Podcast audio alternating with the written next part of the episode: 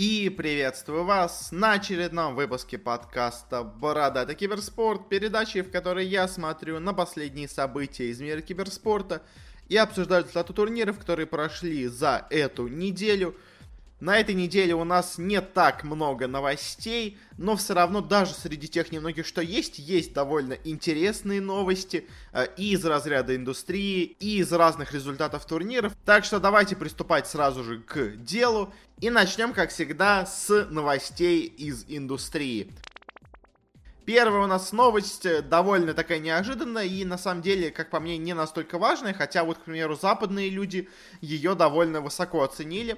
Я говорю о том, что DreamHack провел некую у себя внутри реструктуризацию и разделился на несколько разных подчастей, в том числе они запустили отдельное свое подразделение, это DreamHack Sports Games, то есть DreamHack спортивные игры.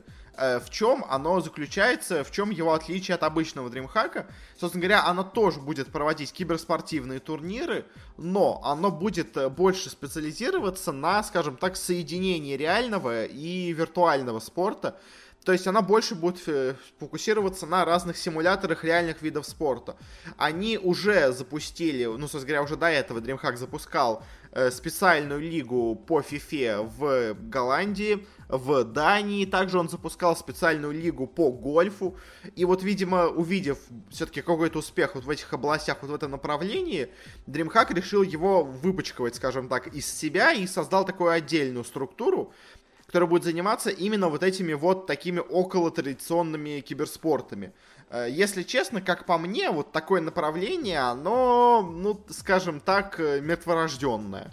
То есть я вообще не вижу никакого смысла и вообще никакой выгоды в том, чтобы, собственно говоря, устраивать турниры по каким-то околореальным видам спорта, потому что, ну, чаще всего реальный спорт выглядит интереснее. А то, что это более доступно для, собственно говоря, казуальных зрителей, для более массовой аудитории, то, ну да, конечно, это так, но и, собственно говоря, сути киберспорта оно очень мало передает. Потому что киберспорт в основном это все-таки игра больше о каких-то именно условностях, именно самой игры, которую человек учится правильно использовать. А когда ему нужно просто, собственно говоря, повторять реальный вид спорта, хоть и с какими-то игровыми условностями, то, ну, мне кажется, это не настолько интересно. И, в общем, я, если честно, не вижу особо много в этом будущего, но я думаю, бюджеты на это уходят не слишком большие, плюс репутационно DreamHack себя поднимает, таким образом они, собственно говоря, получают какую-то рекламу у более общей аудитории. И, ну, наверное, DreamHack, конечно, от этого в плюсе, но какого-то суперразвития я вот от этого изменения, если честно, не вижу. Перейдем к следующей новости, и вот у нас тут уже поинтереснее. Стало известно о, собственно говоря, формате и первых подробностях сезона BLAST Premier, который у нас стартует в следующем году. Это замена вот бывших турниров Blast Pro Series, которые теперь стали более серьезными. Потому что раньше, собственно говоря, Blast Pro это были такие полулюбительские, скажем так, турниры. Я бы даже скорее сказал полуфановые турниры. То есть это такой почти был шоу-матч, но только вынесенный на 2 дня на выходных игры. Но по сути дела серьезными результатами с Blast Pro, ну, мне кажется, очень мало команд могли похвастаться. Особенно при учете того, чтобы эти результаты не только были серьезными на Blast Pro, но еще и также были серьезными везде в остальных соревнованиях. В общем, в целом, о чем я имею в виду, о том, что, ну, Blast Pro были такими очень несерьезными турнирами, вот, наверное, самое лучшее слово. Они решили пойти в более такое серьезное направление, они избавились от Best of 1 серий, они сделали такую полуфраншизную лигу, и, собственно говоря, объявили первые 12 команд, которые будут в ней участвовать. Сезон будет делиться у нас на 2 части, весенняя и, собственно говоря, осенняя. И в конце будет суперфинал, большой турнир, LAN, не тот, который вот был сейчас у них, там всего на 6 команд где-то в Бахрейне, а такой большой, массивный, с кучей команд. В общем, что у нас тут есть за команды? У нас здесь есть 100 Fifths, Астралис, Комплексити, ЕГЭ, Фейс, G2, Мибр, Нави, Нипы, OG, Ликвид и Виталити. Ну, то есть почти вся верхушка киберспорта CSGO, она здесь присутствует. Кого у нас здесь нету? У нас здесь нету, сразу я вижу, Фнатиков. У нас здесь также нету сейчас очень неплохо выступающих Mousesports. с чем-то связано, ну, сложно сказать. Может быть, они были больше сторонниками, скажем так, турниров от ESL, которые, скажем так, не напрямую, но воюют сейчас с BLAST премьерами. Может быть, просто они не решили, что это недостаточно выгодно. Может быть, у остальных команд предложили более хорошие условия. Потому что, условно, вместо каких-нибудь тех же самых 100 фифс, вполне те же самые Муза или Фнатики смотрелись бы очень и очень неплохо.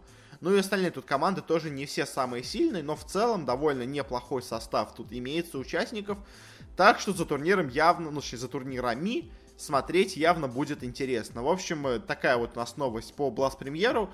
Постепенно он продолжает развиваться и, ну, надеюсь, в итоге все это выльется во что-то довольно крутое и более серьезное, более профессиональное, чем это было в прошлом году. Хотя знаете, какая-то вот своя такая особенность, какая-то своя персональность вот в этом их турнире была, а с вот этими BLAST премьерами, может, потеряется какая-то их, собственно говоря, айдентика такая, и станут они менее узнаваемыми, то есть менее интересными, станут более традиционными турнирами, что на самом деле, может быть, даже и не всегда идет в плюс. Но посмотрим. Мне кажется, все-таки BLAST Pro, они, собственно говоря, уже зарекомендовали себя хорошими организаторами. И они придумывают разные крутые штуки, которые все равно их турнир будут выделять от остальных турниров. И все равно мы будем понимать, что это все-таки необычный турнир. Это турнир от BLAST, фонд со своим собственным духом, хоть и более профессиональный в этот раз. Следующая у нас новость. У нас произошло, скажем так, приобретение киберспортивное.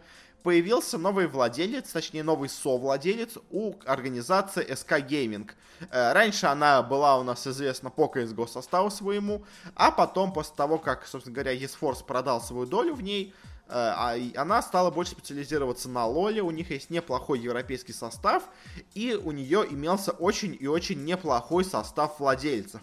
А вот с новым приобретением стало еще круче, потому что, собственно говоря, до этого третью команды владел, собственно говоря, сам владелец команды, ее директор, это также был еще футбольный клуб Кёльн, и последняя треть была у Мерседес-Бенца. Теперь такое, скажем, влияние крупных немецких магнатов продолжило увеличиваться на команду, и теперь по четверти команды имеются у каждого из совладельцев, и новым совладельцем команды стал известный немецкий телекоммуникационный оператор Deutsche Telekom, один из крупнейших и в Европе, и очень крупный в Немеччине. И очень крупный в Германии, так что, опять-таки, как и сделка с Мерседесом, это очень крупная, на самом деле, инвестиция, это очень серьезный владелец, который, я думаю, ну, поможет команде как-то дальше развиваться, плюс к тому же это увеличит, скажем так, охват среди молодежи, потому что, ну, как у нас, собственно говоря, гамбиты принадлежат МТСу, так теперь у нас в Германии СК принадлежат Deutsche Telekom, это, наверное, примерно равные по смыслу сделки, только учтите, что еще, собственно говоря, Deutsche Telekom богаче, чем МТС, поэтому, и, собственно говоря, вливания они могут сделать намного больше, и разных интересных штук они тоже могут сделать больше. Единственное, конечно, мне непонятно, будут ли все-таки СК продолжать больше концентрироваться на лоле и по всем остальным дисциплинам будут иметь только такие мелкие составы, или они все-таки решат снова зайти там в CSGO или куда-то еще с сильным составом. Пока это непонятно, но, как мне кажется, сделка просто как минимум очень и очень интересная. Следующая у нас новость, мы опять-таки далеко не уходим от Германии, потому что стало известно о том, что Германия ввела специальные визы для киберспортсменов. Это, на самом деле, довольно интересное решение, потому что до этого очень по-разному попадали игроки, получали визу для участия в турнирах. В каждой стране был свой собственный какой-то способ, какая-то своя собственная виза, но, опять-таки, не было какой-то точной гарантии, плюс к тому же многим вот людям приходилось иногда врать, чтобы нормальный турнир съездить, к примеру, вот на какой-то недавний турнир, точно помню, игроки говорили, что их всех заставили говорить, что они едут с целью туризма. Потому что если бы они оформлялись официально как игроки, которые едут зарабатывать что-то тут, то тогда, конечно, понадобилась бы трудовая виза и все такое. Это было намного сложнее получить. Поэтому им приходилось, собственно говоря, выдавать себя просто за туристов. Вот в Германии теперь такого произойти не должно. Ну, по крайней мере, по задумке немецкого правительства. Появилась специальная виза для киберспортсменов. Она есть и для людей, собственно говоря, приезжающих на турниры, и для, более так, на долгий срок, для людей, которые тренируются в немецкой команде.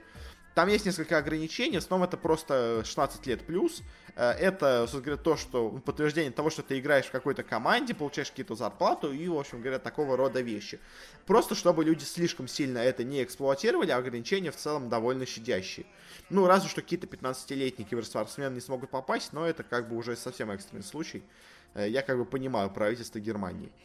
И в целом, на самом деле, решение, конечно, довольно интересное. Я сомневаюсь, если честно, тоже еще в дополнение, что это как-то сильно поменяет положение Германии в мире киберспорта. То есть оно хорошее, там есть хорошие организации, но вот как-то в плане всего остального, ну, Германия, она как-то не особо развивается, и, может быть, конечно, это что-то поменяет, но, если честно, мне кажется, что вот более удобный процесс получения виз, он, конечно, приятен для тех, кто уже сотрудничает и работает в Германии, а вот для тех, кто еще не работает в Германии, я сомневаюсь, что это станет таким вот критическим преимуществом, ради которого можно будет переехать в новую страну.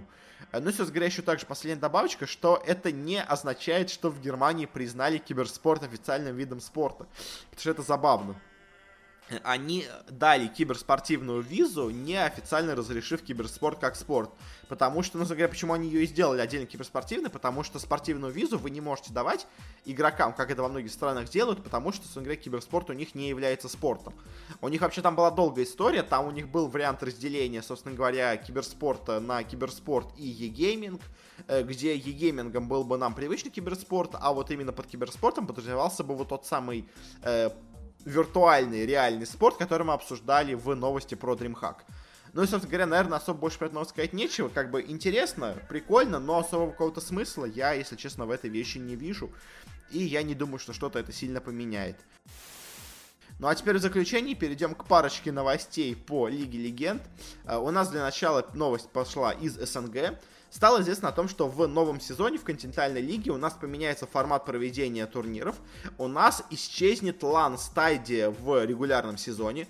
У нас, точнее, ну как, у нас исчезнет не LAN-стадия, а скорее бы ее назвал студийная стадия.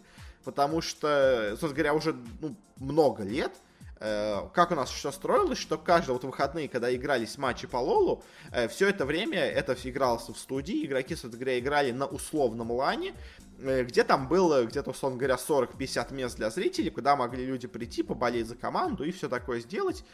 Но, если честно, смысла в этом было, ну, не особо много. Ну, то есть, конечно, да, ощущения, наверное, прикольные для игроков, но я сомневаюсь, что это как-то прямо сильно меняло отношение людей и зрителей к турниру, что, наверное, было главное для организаторов именно в том, что они создавали такую вещь, создавали такую систему. Теперь они решили от нее отказаться, они будут проводить регулярные матчи онлайн, а только уже LAN-стадии, какие-то более финальные, собственно говоря, этапы будут проходить в, собственно говоря, LAN-финалах.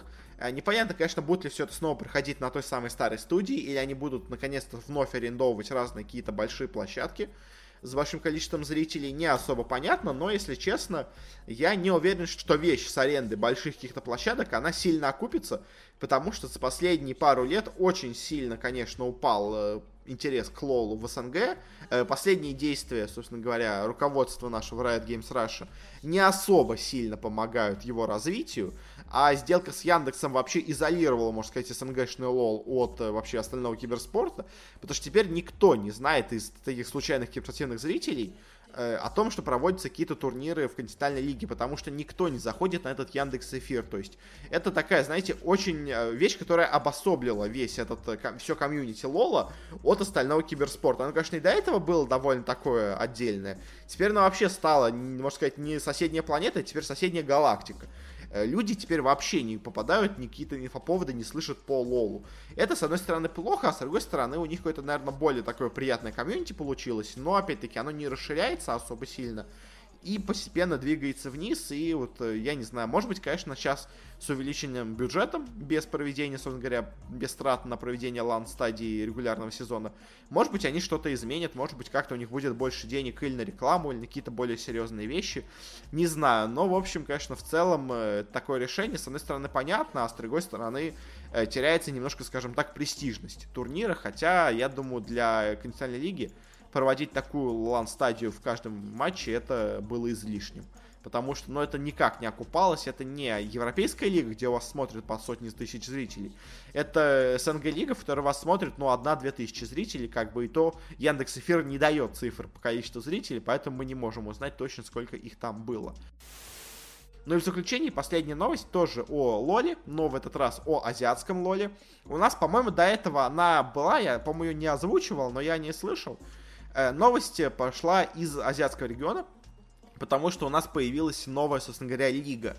Это у нас Pacific Championship Series, ПЦС, которая у нас объединила сразу две уже до этого существовавшие лиги. Это у нас лига, собственно говоря, ЛМС, лига Тайваня, и лига Юго-Восточной Азии, в которой играли просто все остальные игроки, то есть там и вот Филиппины, Индонезия, Малайзия, и там Гонконг, и вот все вот это вместе играло, скажем так, все, что не попало в отдельные, собственно говоря, регионы в лоле, все играло вот в этой лиге. И в этот раз они решили, что уже и эта лига не очень сильна, и тайваньская лига не настолько сильна, чтобы получать так много слотов, как она получала раньше. Поэтому для увеличения и конкуренции, и интереса зрителей, они решили объединить все это в одну большую лигу. И в целом, наверное, решение, как по мне, правильное. Ну, то есть, действительно, как-то не очень серьезно смотрелась эта тайваньская лига. А вот теперь, когда это теперь полностью всеазиатская лига, все тихоокеанская даже, я бы так сказал, лига, конечно, теперь этот турнир смотрится намного престижнее, там намного больше конкуренции, потому что, то есть, конечно, понятно, и раньше она была довольно неплохой, но теперь у нас будет намного меньше команд из одного региона, намного больше разнообразия, это еще больше зрителей привлечет к этой, собственно говоря, лиге. Так что, ну, как по мне, я вижу только плюсы в этом решении. Конечно, единственное, может быть, Тайваню от этого хуже, потому что они потеряют так много слотов своих бесплатных. Но, мне кажется, для в целом развития лола это очень правильное и интересное решение, что самое главное. Ну и на этом, наверное, закончим с новостями. Больше особо ничего интересного не происходило. Так что перейдем к разделу турниров. Начнем с Dota 2. У нас на этой неделе прошел турнир в Сингапуре под простым, легко отскакивающим от зубов названием One Esport Dota 2 World Pro Invitational Singapore. Ну, просто как бы отскакивает от зубов, обожаю вот такой нейминг. Притом, кстати, еще одна новость. Стало известно о том, что вот эта вот самая One Esport серия, которая сейчас запустилась, она у нас будет проводить последний мейджор сезона. Он будет у нас проходить также, собственно говоря, в Азии. Также он будет проходить при поддержке, собственно говоря, PGL. И будет проходить тоже, собственно говоря, в Сингапуре, но в этот раз уже в статусе мейджора. И также стало еще известно, что в мае у нас пройдет Epicenter. Но, как я думаю, об этом все догадывались, ни для кого это удивлением не стало. Ну и, собственно говоря, говоря про этот турнир, мы поговорим о командах снизу вверх. В целом, говоря по турниру, если честно, не особо про него много хочется говорить, потому что по результатам видно, что очень многие команды к турниру подошли или несерьезно, или просто как-то они не особо на нем решили на максимум выкладываться. Ну, в общем, короче говоря, очень удивительные во многом результаты, но, если честно, я не могу их вот прямо со стопроцентной, скажем так, уверенностью говорить, что вот если вы... Вот если на этом турнире у нас гамбиты выиграли эту команду, значит, они сильнее их вообще в целом. Конечно, нет, я такого говорить не могу.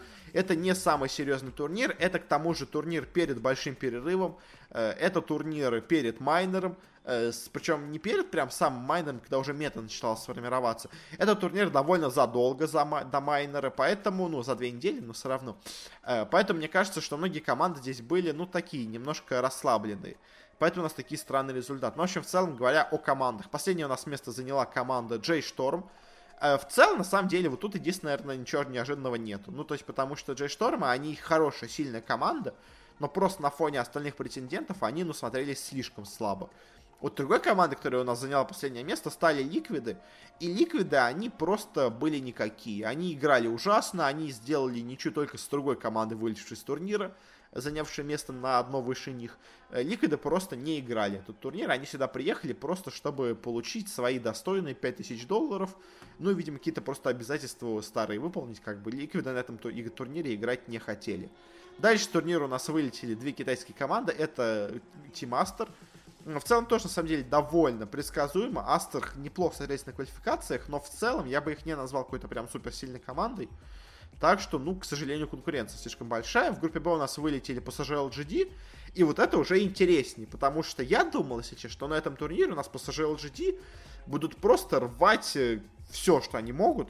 Потому что команда, я думаю, готовилась на то, что она будет проходить китайские квалификации. Она в итоге не смогла пройти открытые квалификации, поэтому, по сути дела, ничего из своего не показала.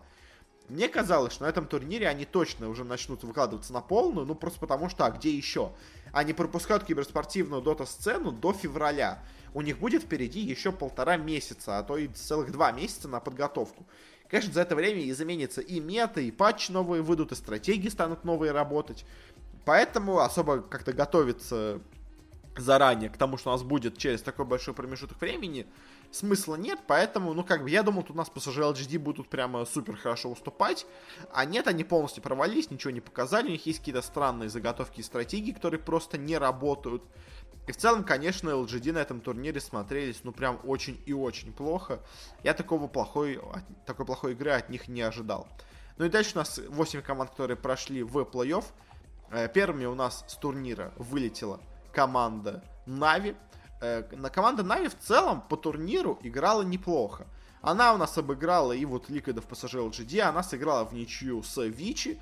И в целом, хоть и вылетела, заняла только 8-е место, играла неплохо. Так что Нави, я думаю, этот турнир, ну, более-менее удовлетворяет. Они показали себя нормально хотя бы.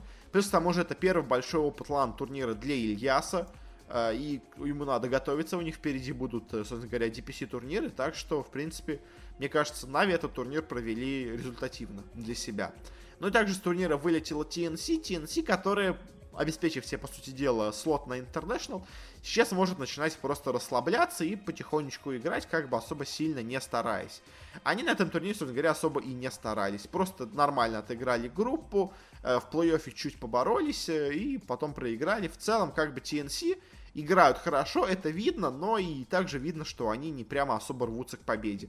Они сейчас на таком полуотдыхающем режиме находятся, просто чтобы не переусердствовать перед окончанием сезона. Хотя, на самом деле, ну, в общем, много по-разному можно их назвать, их форму, но мне кажется, просто вот это их поражение, точнее победа, попадание на The International их немножко, скажем так, ослабило на данный момент. Дальше топ-6. Вот тут у нас неожиданно в топ-6 зашла команда Virtus.pro, который где-то повезло, где-то она, правда, сыграла неплохо. Я признаю, Virtus.pro сыграл действительно неплохо этот турнир. Они, собственно говоря, в группе себя хорошо показали. Они у нас в плей-оффе смогли обыграть Нави. Конечно, обыграть Нави — это не такое большое достижение, но и в следующем матче против Альянсов они тоже смотрелись неплохо. Так что в целом, как бы Virtus.pro этим турниром тоже могут оставаться довольны. Занять топ-6 это уже очень неплохой результат, учитывая, что я им прогнозировал даже не выход из группы. Другой команды на топ-6 у нас оказались Секрет, но по ним особо сказать что-то сложно, потому что они играли с заменой. У них вместо Ебзора играл Мидван. Они, конечно, в группе смотрелись просто невероятно, в плей-оффе они уже смотрелись довольно слабо. Но опять-таки, мне кажется, по стадии понятно, что у ЕГЭ, у Секрета все нормально. Секреты играют хорошо, они готовятся, они, собственно говоря, в хорошей форме. Просто они вот не стали на полную выкладываться, плюс замена сыграла. В целом, по секретам я не могу сказать, что этот турнир для них провальный, что они должны были зайти в топ-3 турниры, как бы. Они сыграли нормально. Топ-6, ну окей, топ-6, как бы я особо их как-то не считаю, что они как-то провалились на этом турнире. Дальше у нас четверка сильнейших. На 4-м месте у нас оказались Альянсы. Альянсы, которые отлично провели весь турнир, особенно его начало. В группе они были лучшими. По плей-оффу тоже вроде бы как шли неплохо. Точнее как, они начали, застопорились об Гамбитов, потом обыграли ВП, а потом дали неплохой бой Вичи, но по итогу проиграли 2-0. В целом, конечно, тоже опять-таки в плей-оффе Альянсы смотрелись слабее. Но я опять-таки не могу сказать, что это прям такое явное выражение того, что, собственно говоря, Альянсы слабы. Нет, Альянсы очень хорошо играют, просто тут они оказались настолько, собственно говоря, голодны до побед, назовем это так. Ну и дальше только сильнейших. На 3-м месте у нас оказались, очень неожиданно для меня, Гамбиты. После того, как они провалились на прошлом мейджоре, я, если честно, в них прям совсем не верил. У них очень хороший состав, я это давно говорил. Но как-то настолько сильно меня прям удивило их последнее поражение, что я как-то немножко потерял в них веру. Но вот, возможно, после этого турнира стоит снова в них начать верить, потому что пока что играют они прямо очень и очень здорово. И прям за ним, собственно говоря, приятно следить. Можно даже так сказать. Они, казалось бы, не так сильно начали сыграть турнир. В группе они созрелись хорошо, но не прям идеально. А потом по плей-оффу они обыгрывают альянсов, дают неплохой бой ЕГЭ. Ну и потом просто уже, скажем так, просто оказываются слабее, чем Вичи. Вичи — это команда немножко другого уровня, и Гамбиты просто до этого еще не доросли. Ну и финально у нас двойка команд. У нас второе место на турнире заняли ЕГЭ, от которых, если честно, особо многого на турнире не ожидал. Но они прям удивили, резко выстрельнули. Так что прямо теперь даже есть какая-то вера в ЕГЭ, в этих злых гениях. Они в группе отлично сыграли, они в плей-оффе хорошо сыграли, победили Секрет, победили Гамбит. В финале, конечно, полностью провалились, но мне кажется, там, конечно, больше виноваты не ЕГЭ в своем поражении, а просто их соперник сыграл слишком хорошо. Я говорю о команде Вичи, которые очень спорно начали групповую стадию, почти, заняли в ней третье место. Один раз даже проиграли матч 0-2. Добились всего одной чистой победы, а вот дальше в плей-оффе их просто как будто подменили. Они, казалось бы, сначала с трудом идут, с трудом побеждают TNC, потом они с очень большим трудом побеждают Секретов. Ну и кажется, команда уже как бы с трудом победила этих, с трудом победила тех, но вот после этого у них открывается, можно так сказать, второе дыхание. Они играют с альянсами, побеждают альянсов довольно уверенно. Они играют с гамбитами, просто размазывают гамбитов. Они доходят до финала, до Best of 5 серий, и в Best of 5 серии побеждают со счетом 3-0. Просто разнеся ЕГЭ, победив их и на макроуровне, и на микроуровне, и на исполнении, и на пиках, и на всем. Вичи сейчас в очень хорошей форме, я до этого уже это говорил. Команда очень и очень сильна, но вот прям на этом турнире они подхватили какой-то хайп, какой-то кураж и просто начали рвать и метать. Назовем это так. В целом, конечно, по итогам турнира, что можно сказать? У нас, конечно, одна команда, наверное, выстрелила прям сильно выше головы. Это Гамбиты. Virtus.pro сыграли лучше, чем я от них ожидал в целом. Провалились у нас на этом турнире, я бы, наверное, сказал, PSG, LGD и Liquid. Остальные все команды в целом сыграли так, как и должны были сыграть. Ну, кто-то чуть выше, кто-то чуть ниже, но в целом, наверное, более-менее остальное, кроме Гамбитов и провалов Ликвидов и PSG LGD, особо каких-то удивлений, прям таких невероятных, на турнире не было. В целом матчи были довольно неожиданными, а итоговая турнирная таблица, более-менее примерно так, я думал, все и будет. Ну и на этом, наверное, закончим с Dota 2. У нас не будет никаких турниров на следующей неделе, поэтому я даже не знаю, о чем говорить будет. Но у нас будет спецвыпуск, так что поговорим о нем. Ну и, собственно говоря, на этом закончим с Dota 2. Уже точно переходим к CSGO. У нас здесь в Москве прошел Epicenter с призовым фондом в $500 000, с неплохим, но не прям супер составом участников. Кто у нас здесь были? У нас здесь были ЕГЭ, были Нави, были новые Virtus.pro, были Vitality, были Heroic, были Муза, были Forza, были E-Home. Я до этого говорил, что, наверное, главные тут фавориты — это у нас четверка Vitality, Нави, ЕГЭ, Муза. Я, по-моему, говорил, что у нас будет финал Муза Vitality, но я, честно, плохо помню. По-моему, я такой матч говорил. Я точно верил в Музов, и по итогу турнира немножко, конечно, оказался неправ, но был очень близок. Как у нас по турниру получилось? Собственно, последнее место на турнире у нас заняли китайцы из E-Home.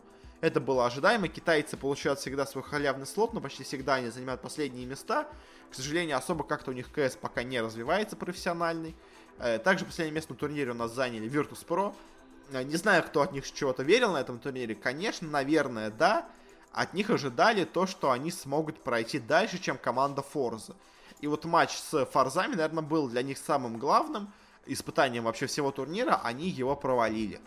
Но помимо этого, особо, честно, если много я от Virtus.pro не ждал, они особо многого и не показали. Но все равно, возможно, наверное, людям обидно. Первый турнир, домашний, от своих же организаторов, а так они по итогу проваливаются. Ну, собственно говоря, по группам, что у нас получилось? Группа А предсказуемо, у нас первые два места Vitality и Na'Vi.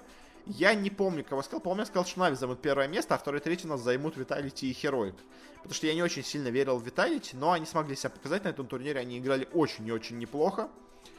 Ну и в группе Б очень ожидаемые результаты. Первое место Моуза. А дальше, конечно, началось немножко неожиданно, потому что в личном встрече у нас ЕГЭ оказались сильнее, чем Forza. Конечно, я думаю, это скорее просто результат того, что ЕГЭ не очень сильно как-то подготовились к этому матчу, а не то, что просто Форзы слишком сильны. Хотя Форзы, признаюсь честно, на этом турнире смотрелись действительно неплохо. Так что вот за этими ребятами стоит последить. Они пока что себя показывают хорошо. Дальше по плей-оффу, что у нас было. Форзы играют с Хероиками и проигрывают им. В целом довольно ожидаемо. Они на последней карте на Нюке дали небольшой бой, а на Мираже их просто размели почти без шансов. В другом у нас в четвертьфинале Нави играли против ЕГЭ. Очень интересная была встреча, очень близкая, очень равная. Но по итогу сильнее оказались у нас ЕГЭ, сильнее оказались американцы. А Нави, к сожалению, вылетают с турнира. Вылетают на этом все СНГ команды с турнира. И в четверке сильнейших нет ни одной нашей команды. В целом, как я и прогнозировал, я говорил, что... Ну, конечно, никак. Я прогнозировал, что Нави будут в четверке. У нас, к сожалению, они не попали. Но тут скорее виноват посев, чем сами Нави. Как бы Нави играли до максимума, до которого могут. К сожалению, они не попали на Heroic. А Heroic попали вместо них в четверку.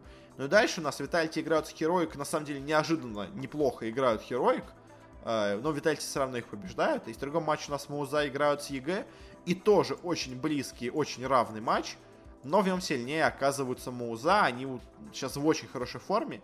И прям за Моузами прям очень нравится мне следить. Они хорошо играют, они интересно передвигаются. У них прямо сейчас все очень идет. Так что Моуза, вот, конечно, они по итогу на турнире сейчас немножко оступились. Но, если честно, вот Моуза пока очень хорошо о себе впечатление оставляют.